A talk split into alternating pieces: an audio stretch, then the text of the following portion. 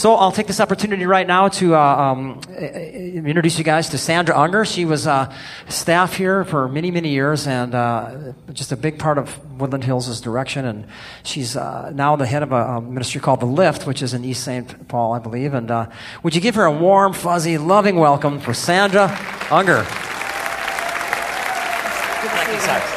Yeah. Woo! Now I got nothing to say. I'd probably think of something. You know me.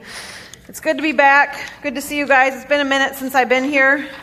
Been doing some cool stuff on the east side, which we'll talk a little bit about. But right now, I want to start out by telling you the story of a lifetime. This is the story of Kayla. And Kayla was born to a mom who was just 16 years old. Her mom tried to continue going to high school, but it just got to be too much, and she dropped out in the middle of her junior year. And Kayla's dad dropped out of the picture even before that. The family had a bit, of luck when they qualified for a two bedroom apartment in public housing for only $50 a month. But other than that, for Kayla and her mom, almost everything was extremely difficult. Throughout the 16 years that she lived with her mom, Kayla first witnessed drug deals by her neighbors and then by her mom. She watched men come and go, leaving new babies behind. There were three after Kayla, all girls. The family never owned a car, so Kayla's world was very, very small. In elementary school, she walked three blocks by herself to the bus stop because her mom was usually still sleeping.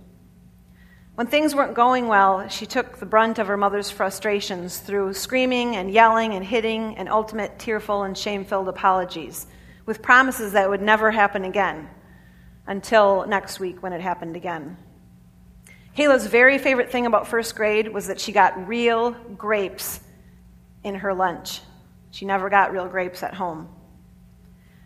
She sometimes traded them with her, traded her cookies for the grapes with friends. She also liked the attention she got from the volunteer who came and listened to her read out loud. By the time she was nine, she was spending almost all of her free time caring for her three younger sisters. Sometimes there was food, and sometimes there wasn't. But even when there was, it was things like chips and food from the dollar store, canned beans, and noodles. When Kayla was 10, her mom's boyfriend moved in, and things took a turn for the worse. He stayed around a lot longer than the other men had, and Kayla witnessed drunken arguments. And when she was 10, she had to fight off his advances toward her 10 year old body. When she tried to talk to her mom about this, she became angry and accused Kayla of trying to steal her boyfriend at 10. Kayla started avoiding going home, which was just fine with her mom, who seemed to live in complete and utter fear that the boyfriend would leave. But when Kayla was gone from home, she spent the whole time terrified about the safety of her three younger sisters. She was not sure why her mom insisted on keeping this boyfriend around because he ate all their food, he yelled and screamed, he didn't have a job, and he bossed everybody around, but that just became the new norm. The boyfriend finally did leave, after a couple years, but he was followed by a string of boyfriends, most of whom showed Kayla that men are not safe. Kayla did not know a single married couple or even one friend whose father lived at home with them. Her only information on, married and, on marriage and intact families came from watching television, and she really loved the old Cosby show. She dreamed of being part of that family and sharing a bedroom with Rudy. Kayla had a few friends along the way, but they never seemed to last. They would get put out of their houses or move to grandma's in a different state or find a good deal on an apartment in the next city over. Regardless of the reason, people regularly disappeared from Kayla's life. No one had a home phone, and everybody's cell phone number changed from month to month. So when people disappeared, that was pretty much the end of it.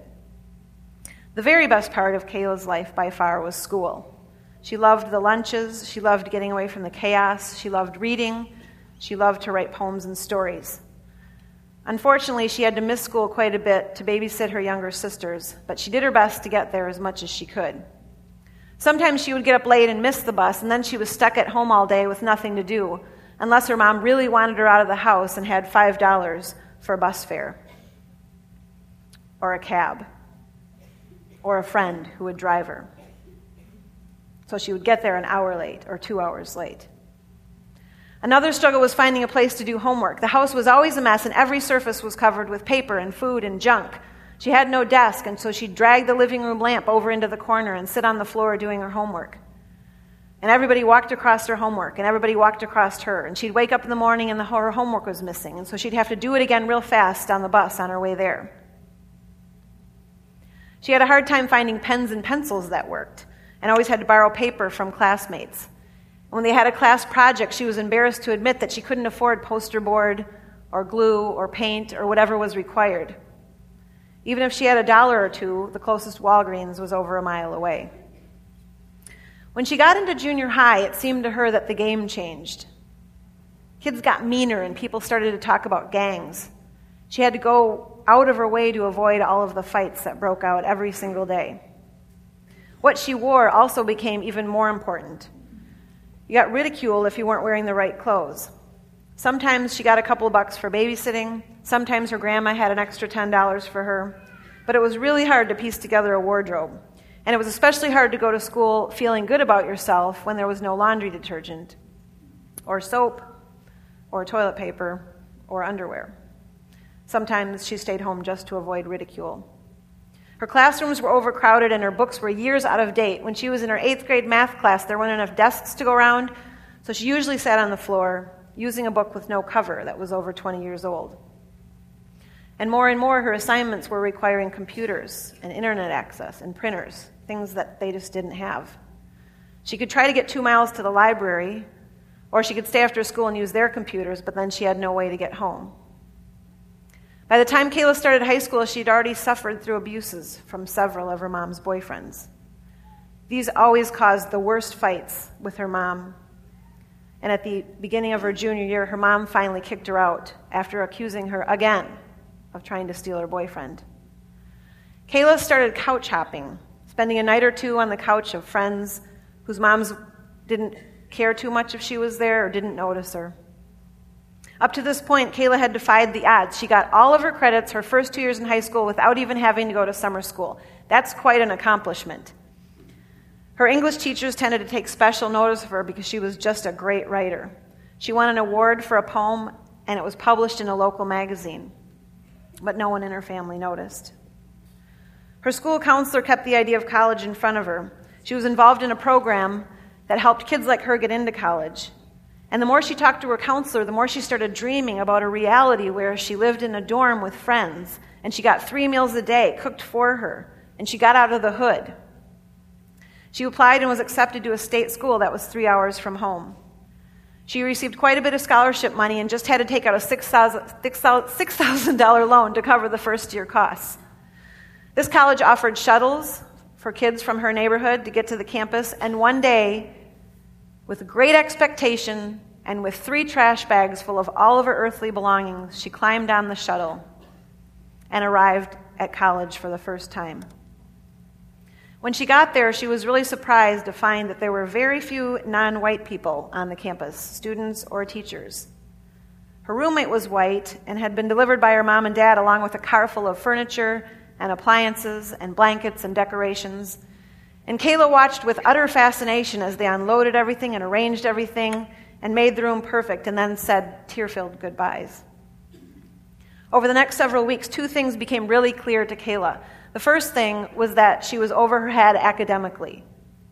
Her high school was apparently subpar because she just could not keep up with the workload. Second, she was very far out of her cultural comfort zone. The cafeteria food was bland compared to what she was used to, and all of the people she was meeting were from suburbs or rural areas. She was the only one who never learned to drive. And how could she when they didn't own a car and her mother had never learned to drive? Everyone there spoke English, but no one spoke her language. She had never been out of the state, but she felt like she moved to a foreign country. So Kayla went home for Christmas break, and she never went back. She left all of her clothes and belongings in her dorm room for someone else to deal with. She just needed to live in a familiar place. As painful as home was, at least everything made sense. Even the chaos there proceeded in a predictable manner and she needed some food with some flavor. She found a real retail job making a minimum wage and had no option but to try living with her mom again. Well, soon, she was taking care of her three younger sisters. She was trying to keep her mom sober. She was trying to get back and forth to work on time. The store she worked at was just seven miles from where she lived, but it took two buses and over an hour to get there. Six months later, she started getting notices that she needed to start paying $70 a month for her student loan. In the first year, she was able to make a few payments, but she only brought home $700 a month after taxes. She gave half of it to her mom to help with rent and food.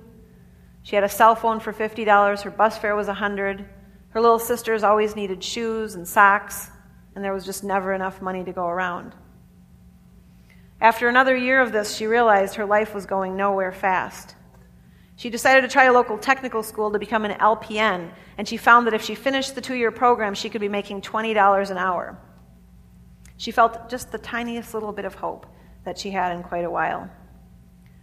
She was accepted to the program but ran into a snag when the school found that she was in default on her previous student loans. With penalties and interest, she now owed even more than the $6,000 she'd originally borrowed. The technical college encouraged her to get that straightened out and then come back and they'd enroll her in her program. She called someone about the loan. She was really, really going to make it work. And the lady on the phone was very nice to her and explained how she could get back on track. The problem was that Kayla didn't understand anything that the woman was saying. She was speaking English, but none of the words made sense to her. Kayla had never had a credit card. She'd never borrowed money before. She'd never had a bank account, and neither had her mom. And she just plain did not understand what the woman was saying, and she didn't know what questions she was supposed to be asking. And $6,000 may as well have been a million to Kayla. At this point, after years of trying to beat unbelievable odds, she finally gave in. And over the next three years, she didn't make any payments on her student loan. She did have two kids whose daddies didn't stick around too long. She couldn't hold on to her job because she had no one to watch the kids, and she couldn't afford daycare on minimum wage. So she bounced with her kids from house to house, from friend to friend. She did qualify for WIC and food stamps so they at least could eat, and she was able to sell food stamps sometimes when she needed a little bit of cash. She was no longer dreaming of school and jobs and escaping the ghetto. She no longer wrote poems. She was 21. One day at Rainbow, she was using her food stamps to buy groceries, and she could see that the well dressed white lady behind her did not approve. She was just tired of it, and she turned to her and said, What is your problem? And the lady responded, Oh, nothing, except for that my tax dollars are apparently at work today buying your groceries. Why don't you get a job like everybody else? McDonald's is hiring. Well, part of what I do for a living is I answer for Kayla.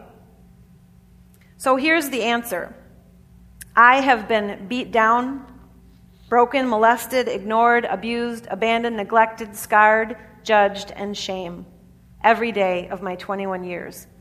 I have used every ounce of strength and energy and every opportunity to try to be better than this. Yes, I've made mistakes, but I am not lazy. I'm alone. And furthermore, McDonald's pays 7.25 an hour. They hire people for 20 hours a week. So I would make $145 before taxes. Bus fare would be $18, and childcare, if I could find it, would be over 125. You do the math. This story makes me really, really sad because this is the neighborhood I live in, and these are the kids that I deal with. Kayla isn't any one person, because I try not to put our kids on blast but she's a composite of all of the kids that we work with.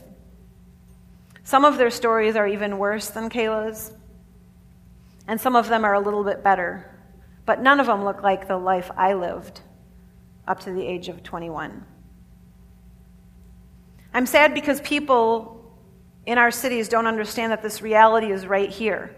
I interact with a very diverse group of people from the city and the suburbs, and in conversation, I often find that there's a lot of people who just think life is great. We've just come so far and everything's improved. And yeah, the economy's down a little bit, but, but we're, we're doing pretty good as a human race, at least here in the United States. Well, when they find out where I live and what I do, um, they will launch into a very long explanation about poverty and its causes, its root causes, and, and how we should overcome it. And where do you live, I might ask in the process of this conversation. Oh, I live in suburb X, they might say. Well, there's nothing wrong with suburb X, but this is just very strange. That when I would say to people, I live and have lived for almost a decade in a poor neighborhood, and I work full time with families who are struggling, that they will then give me their wisdom for 15 minutes about poverty. I just think that's odd. I mean, does anybody else think that's odd? You'd think they might say, What do you think about poverty? And I have the microphone today, so guess what? I have a captive. Lock the doors. it's just strange to me. And I think the issue is that people are a little bit afraid to know what's really going on, and they're a little bit afraid of what's going to be required of them. And today I'm going to talk about what's going on, and I'm going to talk about what's required of all of us. Mother Teresa said, being unwanted, unloved, uncared for, forgotten by everybody, I think, that is a much greater hunger, a much greater poverty than the person who has nothing to eat. So I want to talk today about poverty at a much deeper level than just money. Yes, Kayla needed money at times, but not just money, and not even primarily money. Author P.J. O'Rourke said, You can't get rid of poverty by giving people money. And I don't know if he was being funny or serious, but he actually has a point. And this has been proven over and over and over in every context. From sub Saharan Africa, where billions and billions and billions of dollars over decades has been given and loaned, and still everybody is poor and struggling with basic needs. And also in poor neighborhoods like my neighborhood, where Welfare programs try really hard to resource money. They give money, though, to people. It creates dependency and does nothing to address the core issues behind poverty. So, money is not the solution to poverty. What makes a difference every time and in every single place is when people who have resources, money, connections, knowledge, build relationships with those who do not. And once that relationship is formed, and believe me, I understand the obstacles involved in forming it, every single thing changes for everyone involved. So, what could this relational approach have done for Kayla? How many points of intervention were there where people could have jumped in and turned the story in a different direction? When she wanted some grapes, when she was struggling with abuse and needed somebody to care about her, when she was trying to escape the boyfriends, when she missed the bus, when she was trying to celebrate her poem, when she had to watch siblings, when she needed poster board. How many times every single week could someone have come along and nudged her story in a different direction? Could someone have helped her understand what a student loan was so she could get that problem taken care of and become an LPN and make a living? Yeah, a little bit of cash might have been needed, but mostly she just needed someone who was financially literate. And what about her mom? Because every story needs a villain. So let's make mom the villain, because she was a bad mom in a lot of ways. Except Kayla's mom's life was even worse than Kayla's life. And her mom's life was even worse, and her mom's, and her mom's, and her mom's for generations. No one sets out to be a bad mom. But if you don't have a good mom, it's really hard to figure out how to act like one especially when you're only 16. Here's a more personal reason I know money isn't the problem because when some of my neighbors got hold of some, nothing changes. So I've been for several years on the east side of St. Paul, and over that period of time, at least three people have inherited a pretty large sum of money, either inherited or got it through some court case or something. So I'm talking $10,000 at least. That's a lot of money for someone who's living in public housing and doesn't have enough food. So you say, oh, good, $10,000. I sat down with all of them before they got the money. Let's make a plan for what we're going to do. And in every case, within two months, all of the money was gone. Somehow I couldn't reach them by phone during those two months. And what I want to say is, you're so dumb. I want to judge you because that's not what you do with $10,000. Didn't you learn you need an Excel spreadsheet? You need to pull yourself together. And I did, I, I just wanted to scream. I did scream a little bit. But you have to look a little deeper because our first reaction with these things is to judge and to tell people they're dumb, or at least mine is. but that's not what Jesus does. So I try to step back a little bit Say, what's going on here? I need, there's something I need to learn that's going on. Because this is three times. This isn't one time. This is three times. And this is what I learned. I learned four things about what's going on. Number one, when you're financially illiterate, you don't know what a spreadsheet is and you don't know what to do with money. If you've never had more than $20 in your pocket, you don't know how to manage money. You don't know how to manage $100, let alone 10,000. You don't know how to make a budget. You, it seems like you owe everybody in the world money. And $10,000 is so much that it actually feels like monopoly money. So you just go around, oh, yeah, I'll take Boardwalk and Park Place and let's put a couple houses on them. I mean, really, you just don't know what you're supposed to do with it. And the second thing is that you end up with everybody that you've ever met and your cousin's cousin's cousin's dog coming around for money. When our kids who work in our job skills program come home with a paycheck of $125, they pretty much need to get rid of it on the way home. They need to deposit it, they need to spend it. Because once they get home, mom needs it for groceries and junior needs shoes, and you owe me $10 from five years ago. This just, the whole paycheck is gone. When you get $10,000, you got a crowd out in the yard begging. And so what you do is you spend it right away because if you don't, it will all be gone. Lost benefits is another problem. If you put $10,000 in the bank, all of your benefits through the county and the state are going to go away. And when the 10,000 is gone, it's very hard to get some of those benefits back and so you spend it. And then the fourth thing is if your life is as difficult as Kayla's, there's no fun, there's nothing great happening, you're not looking ahead to a wonderful future, and you get $10,000, it's really fun to go to the mall and spend $10,000. I mean, I've never done it, but it seems like you could have a good couple of days. so why not? So instead of judging, I'm trying to understand what is the reality that happens for someone like Kayla born to a teen mom that she gets to the age of 20 or 30 and gets $10,000, well, what, why would I expect anything to be different based on the life experience that she's had? The other reason I know that money is not the solution is based on conversations that I have with our teenagers all the time. And here's one that I had just a few months ago. I was talking to a kid whose life story was probably worse than Kayla's. And I said to him, Tell me what you need right now. And he was basically homeless. And I thought maybe he would want a truck full of money or.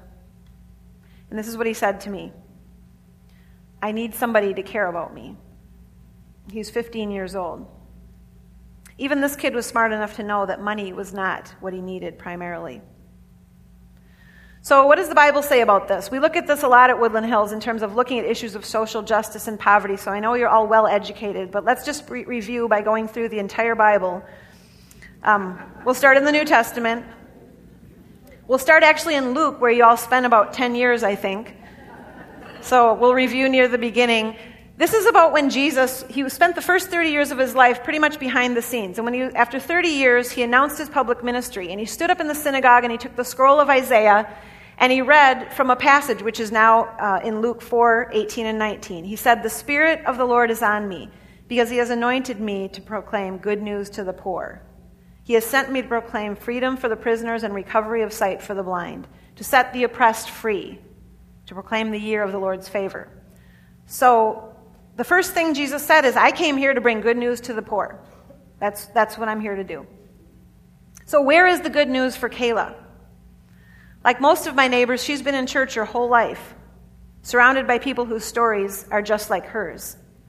And the question is whether the good news is more than just information where is the community of God's people who have something to offer, who could show up in her life with some good news that has some feet on it? Purely from my own observation, and this makes me sad, is that most Christians are not doing what Jesus said to do. Wendell Berry in Blessed Are the Peacemakers says, especially among Christians in positions of wealth and power, the idea of reading the Gospels and keeping Jesus' commandments, as stated therein, has been replaced by a curious process of logic. According to this process, people first declare themselves to be followers of Christ, and then they assume that whatever they say or do merits the adjective Christian. this is backwards. This is not how it works. Jesus made his mission very clear, and he's not interested in 21st century revisions. Here and in many other places in Scripture, we find the call to prioritize care for those in need. In the church that I grew up in, none of this was ever said. They would have said that Kayla has just as much access to the good news as everyone else, and she just needs to pray and go to church, and everything would be good.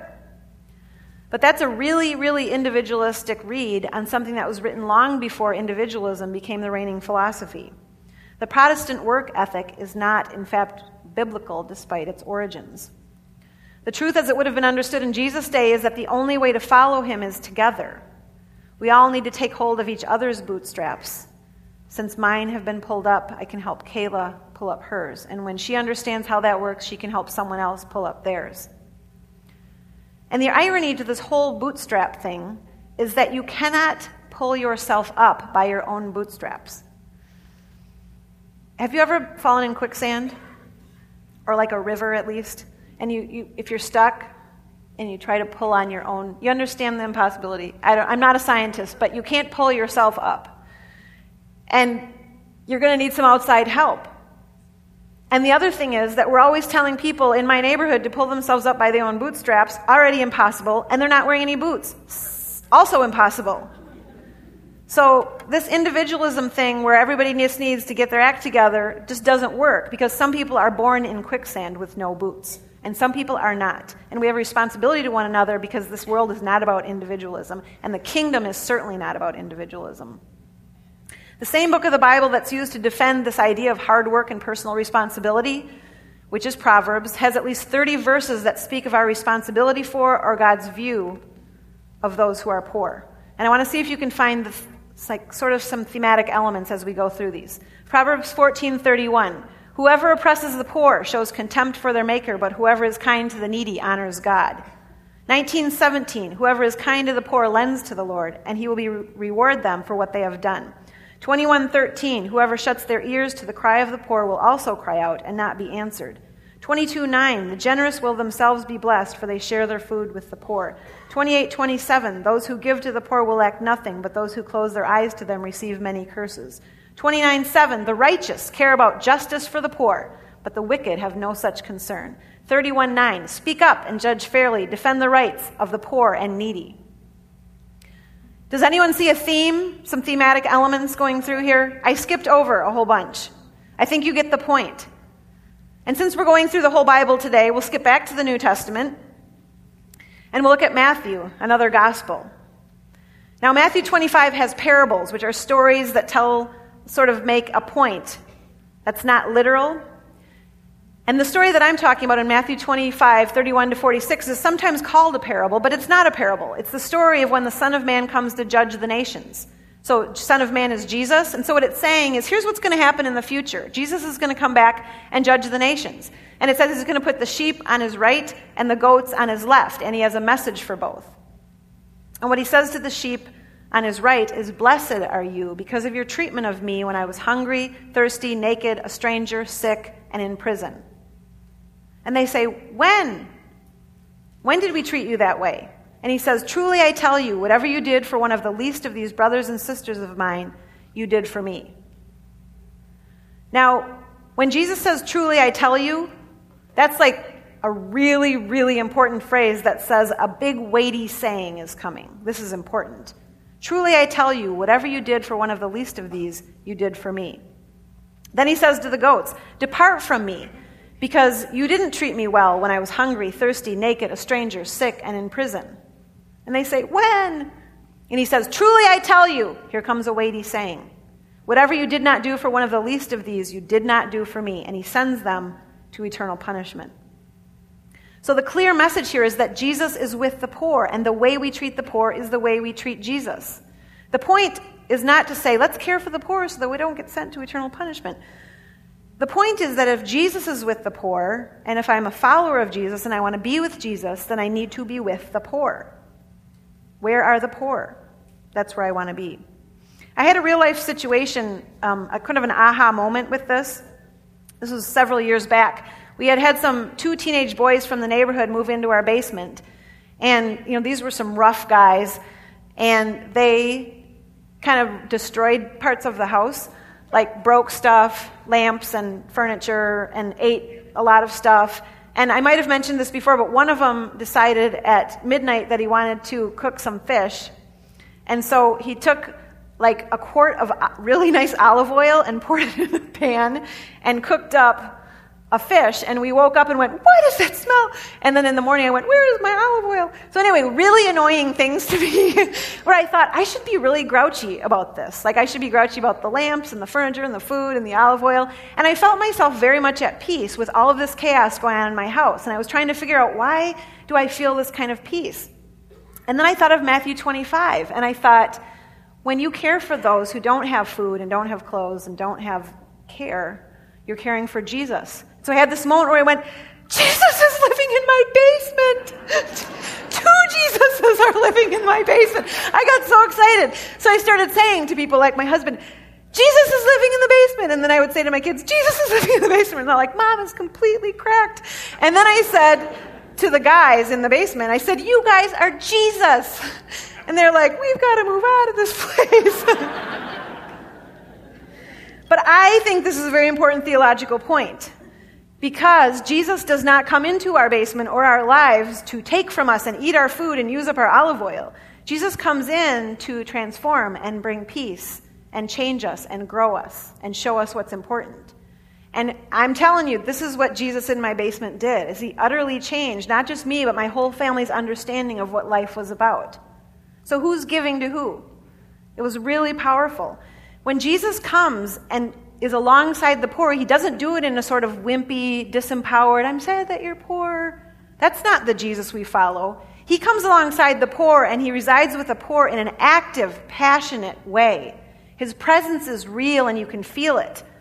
Theologian Karl Barth said, God always takes his stand unconditionally and passionately on this side and on this side alone against the lofty and on behalf of the lowly, against those who already enjoy right and privilege, and on behalf of those who are denied it and deprived of it.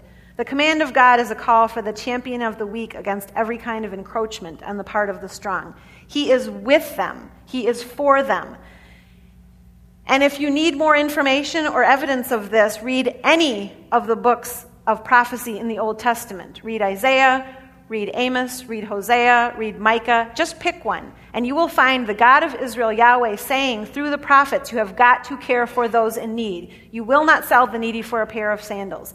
And this is the God we worship today, who stands in solidarity in a powerful way on the side of the poor and calls us to do the same. Barth also taught that in their invisibility and in their suffering, and I know they're invisible because I have people tell me they don't know they're there, and I know they're suffering because they're my neighbors that in these ways the poor more closely resemble Christ than their rich neighbors do. And again, I want to be near Jesus. I want Jesus' priorities to be my priorities. So, what do we do with all this? How do we respond? What do I wake up and think about and do differently because of this? Well, I want to be clear that I'm not telling you to stop giving any money to worthy causes. Just don't let your money get detached from you. Don't assume that what God is primarily asking you for is your money. He's asking you for much more than that. He's asking you and I to reach out beyond our comfort zone and love in places and in ways that we would rather not. And the way that I would know we would rather not is that most of the girls in the city with stories like Kayla, and there are thousands, manage to go through their whole lives and never run into good news. So, if this is a Christian nation, then where is everybody? And I return to Wendell Berry again. According to this process, people first declare themselves to be followers of Christ, and then they assume that whatever they say or do merits the adjective Christian. We wish the message was easier or required less of us, or maybe we wish it only asked for our money. But that's not what we sign on for when we join the community of people who follow Jesus. We are people who give of ourselves to be in relationship with those who go without. It's easier to get excited about the poor with a capital P than to love specific men and women who may be desperate, lonely, and in need of a shower. Loving the poor in general may be an excuse for loving nobody in particular. You can't help the poor, you can only help a person. It's easy to love the poor it's hard to love a person. The ask and the challenge is to get particular, to love a person. And when you love someone, they're your friend. Period. You're not their Messiah, and they're not your project. When your friend needs food, you buy him some. If your friend needs a ride, you give her one. If your friend is in trouble with rent or student loan, you help him. It may involve some money, but it's your friend, and so you're willing to help out. And this is the gospel of Christ. This is what friendship looks like in the kingdom of God. It's said to be radical that Jesus called his disciples friends. And we talked about this, or we sang about this today. We are friends of God. And the reason it's so radical is Jesus is divine and they're merely human. And he's not saying, I'm better than you and I will lead you. And he's saying, we're friends. How radical to come down so far and willing to be friends with mere humans. How much less radical that we would befriend people from a different social class than us. It should just be the norm if we're following the example of Jesus. And in these situations of these kind of friendships, both people's lives get utterly transformed for the better in the process. So, what if your family or group of friends got to know Kayla right now when she's 21 and has two kids and she's angry and pretty much homeless? Could your community come alongside her and help her get on her feet? Could you help her get her student loans straightened out and get back in school? Could you listen to her when she's in pain? Could you help her with childcare? Well, what if you met her five years ago when she was just 16 and still had hope? She was succeeding in high school and looking ahead. Could you have helped her get into a school that matched her better? Could you have helped her when her mom kicked her out? Could you have celebrated the poem that was published in the magazine? What if you met her 10 years ago when she was 11 and fighting off the advances of mom's boyfriends? Could you have helped make sure she was safe? Could you have made sure she made it to school? Could you have bought her some grapes? Could you have introduced her to the first men she's ever met who are trustworthy and caring? And how would you and your family be changed by this interaction? Might you or your kids be more grateful for the things that you have? Might you learn to brush off more easily the little irritations that happen every day? Might you become more generous through this interaction? And might your prayers of thanks before dinner have been more heartfelt? And what if we wait and meet Kayla 10 years from now, when she's had a few more kids and is looking more like her mother every day? Something is lost every single day in the lives of so many. The task here is just enormous, and the need is urgent. And there's no shortage of places, if you're willing to try, where you can make friends like Kayla. You just need to put a little effort out. There's a Ramsey County shelter just up the road. The Family Place, Dorothy Day, the Safe Zone are all downtown. Emma's Place is in Maplewood. The lift is on the east side. All of these places have people like Kayla in them, just waiting for somebody to come and nudge their story along in a different direction. And I realize that it is not easy and that we are busy. I just realize that it's a call and it's what Jesus would do. So it won't be easy. It will probably be the hardest thing you've ever done. It will drive you crazy. It will stretch you in ways that you do not want to be stretched. It will challenge everything you believe. It will make you uncomfortable, kind of like Jesus does. This kind of relationship will also increase your faith, it will enrich your life, it will grow you up. It will broaden your vision. It will transform you. Kind of like Jesus does. God, it's my prayer today that all of us in this room would at least spend a moment thinking about what you require of us. And you come so graciously, and you come with love, and you call us. And I pray that we would have the courage to hear. And you also speak loudly on behalf of those in need. So I pray for those who are here who may be Kayla, who may be living in that story. I pray that you will bless them, surround them, help them to see and feel and experience the good news through this community in ways that they never have. And for all of us, Lord, open our eyes and close our mouths. Help us to listen and learn and get out of our comfort zone and be kingdom people as you have called us to be.